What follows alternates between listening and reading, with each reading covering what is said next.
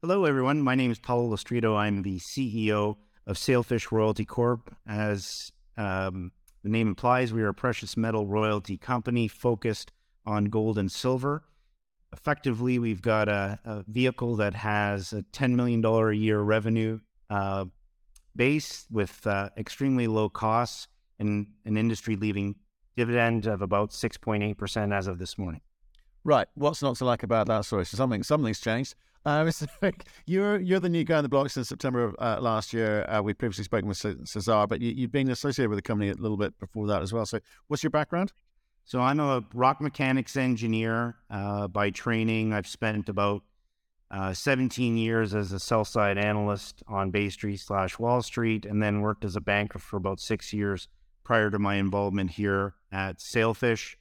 Uh, I was working for about a year and a bit on the corporate development side before taking on the helm. Um, and the focus now is is to uh, continue to grow the business and use my background in M and A to try and grow the business. Okay, well, let's talk about that because that was not the plan previously. The plan previously seemed to be waiting around to be bought out. It's a kind of like a like a, you know, a victim approach to uh, business you you you're saying you're taking control of the situation. You want to grow the business. So, so how do you how are you going to do that? Well, you know, over the years we've managed to build quite the network and Rolodex in terms of people and understanding of assets. And so the idea is is to use that base of knowledge to go out there uh, and try to grow the business. Now it is competitive, um, but that being said, you know, sometimes it's the deal that you don't do that actually makes more sense. Uh, but there are a few opportunities that we're looking at that I think do make sense and that we should be able to put pen to paper and, and grow the business. Okay, well, okay, that, that that's all great talk, all great theory. Have you done anything yet in terms of like adding new things to the portfolio since I last spoke to the company in July 2021, I think? Yeah, so earlier this year we added a silver stream. Uh, that'll effectively bring in about 13,500 ounces per month of silver to the company. That translates to roughly three and a half to four million dollars a year. Um, that's a two-year stream, uh, but importantly, the the thing to understand is is that there's an option to extend the stream for a million dollars after that two-year time frame, and I really believe that that's the crown jewel with regards to that that that deal. Uh, and the internal rate of return at the current silver price is phenomenal. So that gives us visibility to pay that industry leading dividend for at least another two years and possibly longer. Right, and and for another two years for a million bucks, okay, we're giving you three to three and a half to four, four million at today's today's money. Okay, that seems like that seems sensible. But the thing, thing you said there is um, silver. That's new. So b- before it was yeah, a bit more of a gold story. So are you so pivoting somewhat there? To answer your question is is that there's been a lot of index demand from the silver side. And so by doing this silver deal, we're attracting about two to three million dollars of in silver index buying as a result of that structure. And so um, in that regard, there there's been a bit of a pivot. Um, and and it's and it's benefiting shareholders as a result. Right. Okay. So so nice deal, and you're looking for more more like that. And will you be looking for predominantly silver going forward? Obviously, silver's on a on a you know it's been on a small run recently, but so, so is gold. So is this going to be equitable between gold and silver, or precious metal more broadly? What, what, what is the what is the new strategy after? So the strategy is to do NAV per share accretive deals, full stop in the precious metal space. Um, there is more of a focus on silver. There's a couple of deals that we're doing that we're looking at right now that that have a good silver component. So it would be to maintain at least fifty percent of that revenue associated with silver. Right. Okay. Okay. And um, can you just talk me through the, the, the current revenues? Because, like I said before, it felt kind of quite static and not really kind of looking to do too much about it. I not spend money, or has always been quite low. Uh, but now you're saying there's a sort of, I say, growth component which will which will need capitalizing. Um, what, what's happening with San Albino? Is that still on the books? Yeah, so San Albino's still paying us uh, about three percent um, uh, NSR. uh, at the moment. It's or equivalent to about a three percent NSR at the moment, and that they're operating at about a 600 ton per day uh, rate. Uh, that mining rate is, you know, equates to about two and a half million dollars a year, kind of using current uh, precious metal prices. Actually, it's closer to three using the current uh, metal prices. There is, there has been talk about moving that to a thousand tons a day. Um, we're still waiting for guidance from the operator. I think it's going to be a function of the drilling and the resource that they've been doing over at, at uh, Las Conchitas. The results have been phenomenal, but it is a balancing act between mine life and mine rate. But from a geologic perspective, we're highly encouraged by what we're seeing there, and uh, and our that portfolio should continue to pay uh, dividends to Sail Sailfish uh, and Sailfish shareholders for at least the next five to ten years.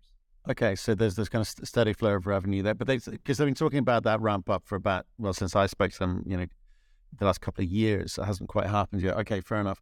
Um, and with regards to how how is Mako looking to um, you know, what else is Mako doing which may benefit you in terms of I'm talking about like in, increasing that resource, extending that that that um, resource currently. But was it was it Los Con Los Conditos, isn't it? Yeah. So the beauty of being a royalty company is is that we don't have to spend the money in order to grow the resource and worrying about the operations. We just benefit from from the top line and how that performs. And so I know there was a period of time where they were focused on going through a transition zone from a metallurgical standpoint. Based on what we're seeing, that's largely been worked out. Their financials just came out. They're showing that they've worked through that transition zone. And so you know the the throughput rate, the metallurgical recoveries, everything is coming in tickety boo the way we want to see it. So the next phase, now that they've deal, dealt with that kind of that transition period, is now to focus on uh, finishing the resource, putting that into the mine plan, deciding whether or not that justifies the next fa- leg up in terms of of production uh, ramp up, and that has direct benefits to us as the royalty slash stream. Okay, and when what else is sitting on the books in terms of re- revenue? Because there was a there was a, a, a gold loan receivable as well at some point. Yeah, there was a gold linked loan, um, and that uh, lasts until September of this year. And as part of that strategy to have more silver exposure, we actually changed that gold linked loan to a silver linked loan. And so we should have another three and a half million dollars in 2023 that, you know, comes from that silver linked loan, and that'll expire in October of this year. And what's the significance of moving from a gold link loan to a silver link loan? Well, it just gives us more leverage to the silver price and is one of the criteria that these index funds use in order to decide what your weighting is. And that's that's you know the driving force from that standpoint.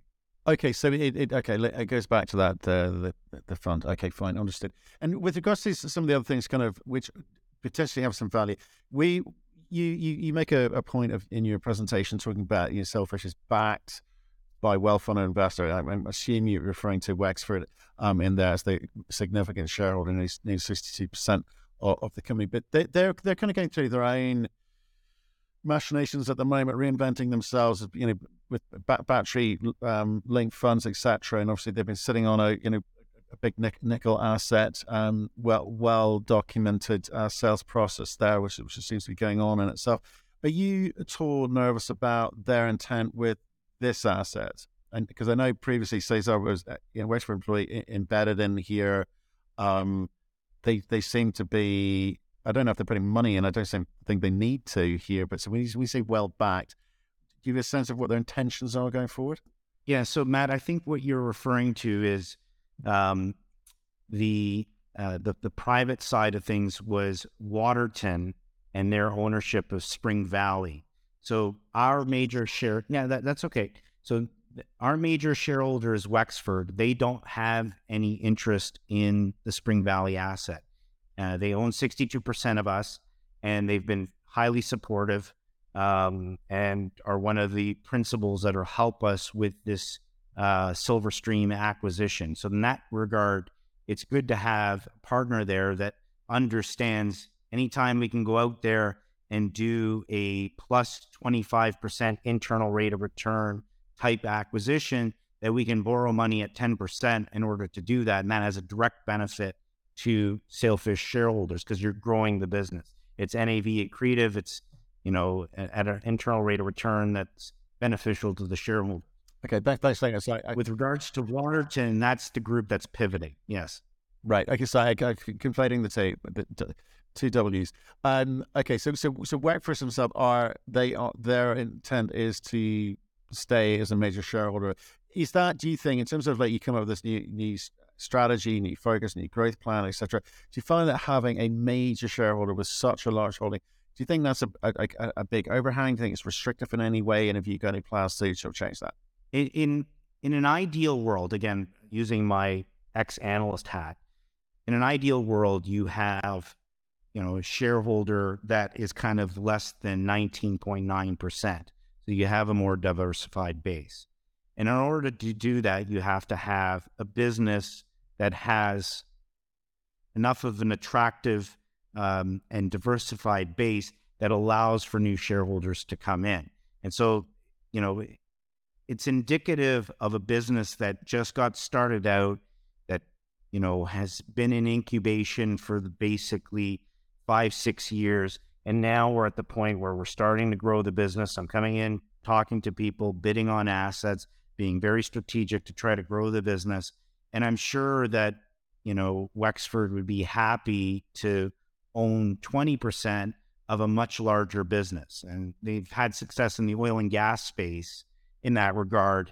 Um, and so th- th- they have a track record about doing exactly that. Okay, okay, eh, okay. That, that, that that's useful. Um, just in terms of like people people looking at it, because obviously, like I say, it, there's a there's a kind of history here, and it feels like all, all change. It's it's like new sailfish, um, in, in a way. And what do you think people should be looking at in terms of how they should value your royalty business? Are you looking at you know NAV per share, or do you think it's we you need to grow? What, what do you need to demonstrate uh, to them, and what do they need to look at? Well, growth is definitely one of the criteria, uh, but that data set is going to be, you know, it's M and A is takes time. So that so that's but it's definitely one thing that they should be looking at. We've already announced something this year. I'm hoping to get something else announced before year end. So that's that's the first criteria. The second criteria is true free cash flow, true free cash flow that benefits shareholders. And so, you know, we've got a business that's roughly $10 million a year in revenue. Our cost base outside of one time items, we're trying to keep that below a million, million and a half dollars a year. So there's true, you know, free cash flow to the business. And then the return of that cash to shareholders in the form of a dividend. So we've got, right, as of this morning, 6.8% dividend yield. And that's, you know, head and shoulders above, above um, some of the other royalty players in the space. Okay, and do you, do you think that in terms of where where the the well where the, the, the silver stream obviously you've kind of got um, the the gold in the shape of the San, San Albino project and potential of Spring Valley at some point down the line once we can work out how to value the thing is do you think you're in the right jurisdictions because I think the, the, the kind of slightly unnerving headlines over the last few few weeks have been coming you know coming out of Chile in terms of talk of potential nationalization of lithium. You had you know Mexico, um, you know, using the same sorts of phraseology. It all seems to be usually around the time of electioneering, etc. But again, in this kind of new sailfish, are you going to be a little bit more conscious of some of those juris, jurisdictional uh, risks in where you go to try and bid for business? Yeah, it's a great question. Again, this goes back to diversifying and diversifying risk. So Spring Valley is a great asset because it's in, you know, continental U.S. In Nevada, it's in mining country. It is a big asset. Uh, we, you know, the last published data suggested that it was more than five million ounce resource, um, and we would have up to three percent NSR on that project. So again, that's outside of of um, you know Nicaragua. Nicaragua has gone from kind of okay to the headlines not being uh, very favorable, but from an operating standpoint, everything seems to be uh, fine. There's been no change to the business. But that being said, you know, you have to recognize it for what it is. Uh, that there's headline risk there, um, and you know, some of the new M and A that we're looking at is outside of those jurisdictions. Again, cognizant of diversifying the the portfolio to make sure that you're doing the appropriate growth that's adjusted on a, a risk adjusted basis. Right. Okay. And what are you, what are you conscious of in terms of this growth plan of yours? Because okay, so the jurisdiction we we we've talked about that, um, which which is in- interesting in itself. But if you look at the way that some royalty companies have have grown in terms of um, not just share price and but, but market cap too, they've done it by adding multiple royalties to the books because they all get valued at the same rate. It's a nice, clever little game without necessarily, you know, delivering revenue to the to the bottom line. You know, without without kind of driving real uh, value um, to to the books. So you're aware of those models. You're you're an ex analyst. You, you you know you know the game. So for you, what's important for you in terms of what you've got to try and to deliver this year and, and, and maybe into next year? Yeah. So the the key thing was giving us that cash flow visibility to extend the dividend, and and that's what we've done. So that was that was first, you know, in the highest priority business. So we now have at least two years of runway on that dividend, uh, and possibly more with that option. That's number one. Number two, the next deal that we're looking for now is is to extend that visibility.